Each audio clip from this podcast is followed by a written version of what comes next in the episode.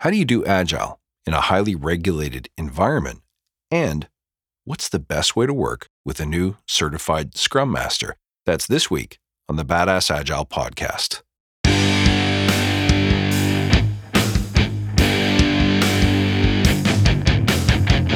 Greetings, team. Welcome to the Badass Agile podcast. I'm your host, Chris Williams.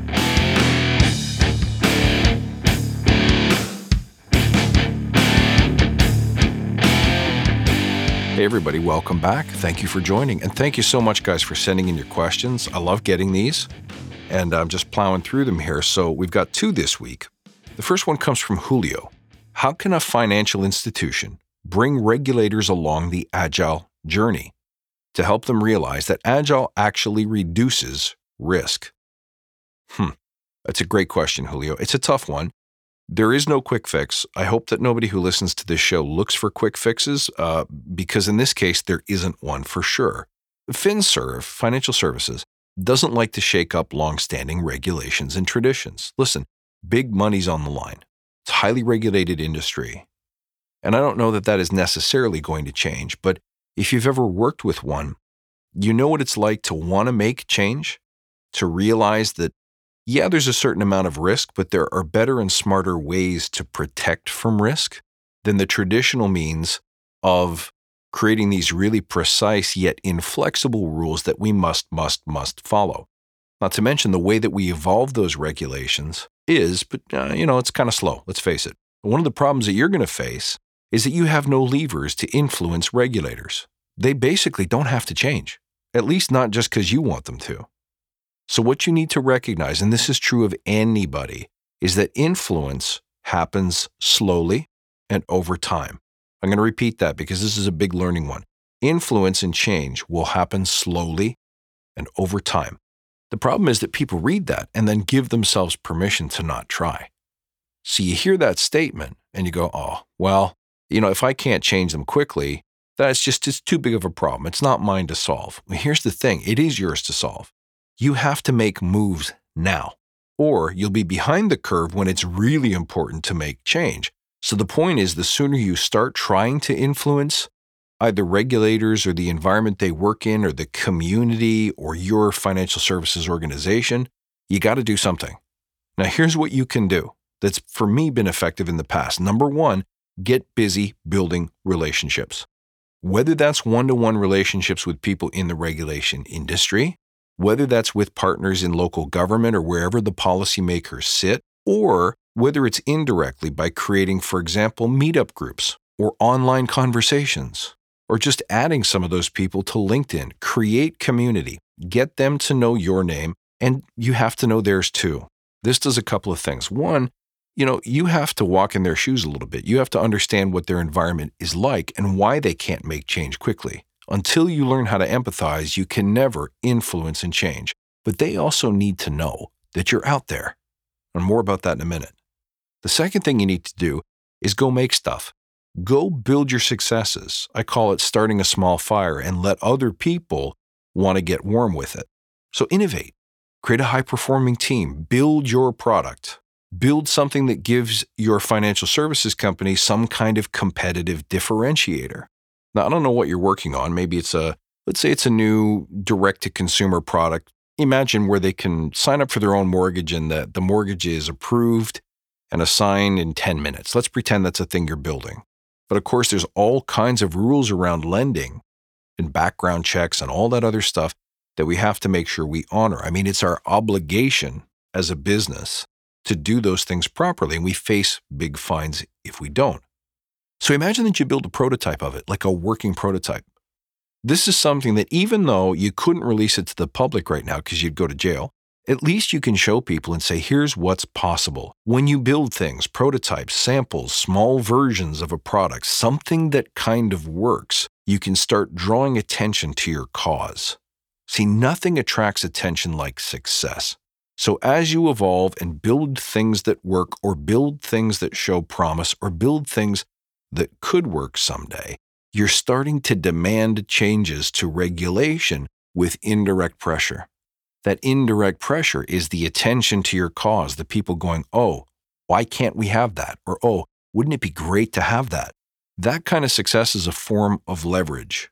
Now, note that your successes, the things that you build, and the increased visibility that come with it, will showcase the change that needs to happen.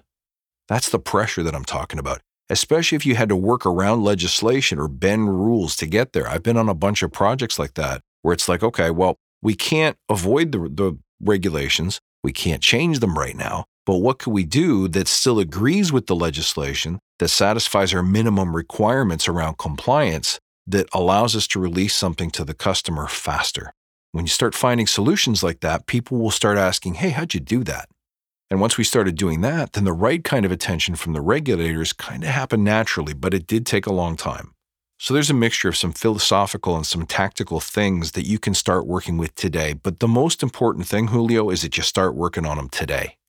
So get moving on building relationships, building the thing that you build, looking for workarounds for now, but continuing the conversation in the marketplace and inspiring and influencing change through your successes. Okay, on to the second question. This one comes from Jon. What is the best way to transition into Scrum Master with a new CSM? So I'm guessing what he means there is how do you take a new certified Scrum Master and make them actual practical, successful Scrum Masters? Well, I mean, Jon, this is one of the things that coaches are for. I don't know, you didn't say what your job role was, but I'm assuming you might be a coach. This is exactly what you're supposed to be doing. And the way that you do that is to let them do the job based on what they've learned. So I don't personally believe that a scrum master is like an exalted place that you get to, and only when you've jumped or cleared the bar can you scrum master. A scrum master is simply a person who puts their hand up to help guide the team through the mountains of agile, or in this case, scrum. Now, do you need to be knowledgeable? Yes. But should we wait six months or should we force two years of practical experience on a newly minted CSM before we let them run with a team? No. They should be able to run now with coaching. So get them rolling. And once they're rolling, they're going to make mistakes. They're going to have a lot to learn. So, how do we get them that information? How do we get them the learning we need? Get them to use agile principles to self inspect and adapt, to create and groom backlogs of improvements, and to execute on experiments. Let them try stuff. Let them reflect and say, well, that didn't go too well. Well, how come it didn't go too well? Hmm, I don't know. And as a coach, you might be able to say, well, in my experience, you may want to try this or that next time. So there's an experiment that they can try. They might be able to create their own experiments. They might say, well, you know, I felt a little bit nervous. So next time I'm going to prepare better. Okay, let's try that experiment and see if it improves your performance. You see, your job should be to teach them how to apply Scrum, which is never boilerplate. It's highly adaptive. That's one thing that we don't talk about a lot when we talk about Scrum is that you can, it's somewhat generic, so you can bend and interpret it kind of to your will. So show them how to do that. Show them how to scrum the scrum master. Make a backlog of improvements. How many of those improvements can we afford to fit into the next sprint? They're both the product owner, and in this case, they are the team. Let them choose the highest priority changes that they want to make and internalize those and work on them for the next sprint. And then at the end of that sprint, they once again garner feedback and they continue improving. You are there to keep them from falling hard. And the other important thing that you do is show them things that they themselves cannot see, also known as external feedback. Now, that's highly valuable because they can't trust their own mirror. So, as they're performing, they might be thinking they're doing great, but you notice that maybe they're boring people, or they're using language that's not effective, or they might have forgotten a rule or two of Scrum here that's highly important, like when we prioritize. You know, how do we prioritize? Well, a new Scrum Master may not have learned that we prioritize based on all different kinds of value, not just dollar value. So those are the kinds of, I, I call it wisdom that a coach imparts on a scrum master. See, there's so many things they're not going to be able to learn in two days, and you and I both know that, Jon. So if they don't already have those skills and that knowledge, your job is to help them get them. And you know what? It could be the interpersonal skills, influence skills, grit, problem solving, logic. It could be technical skills that they don't have, but they need in order to communicate with the team effectively. That's what the coach is there to help them do. Jon, I hope that answered your question. Guys, if you have more questions, anyone out there can reach me at contact at badassagile.com. Send me your questions. Tell me your scenarios. Tell me how I can help you. And I'd be happy to answer your question on the air for the benefit of the whole community. So keep it up, guys. When you send these in, you're helping build the tribe, you're helping make us more elite. So keep it up. You can also send your question in through badassagile.com. Just look at the form in the bottom right corner. You're good to go. Friends, thank you so much for your ongoing support, for being here week in and week out. I'll see you next time, and until then, stay badass.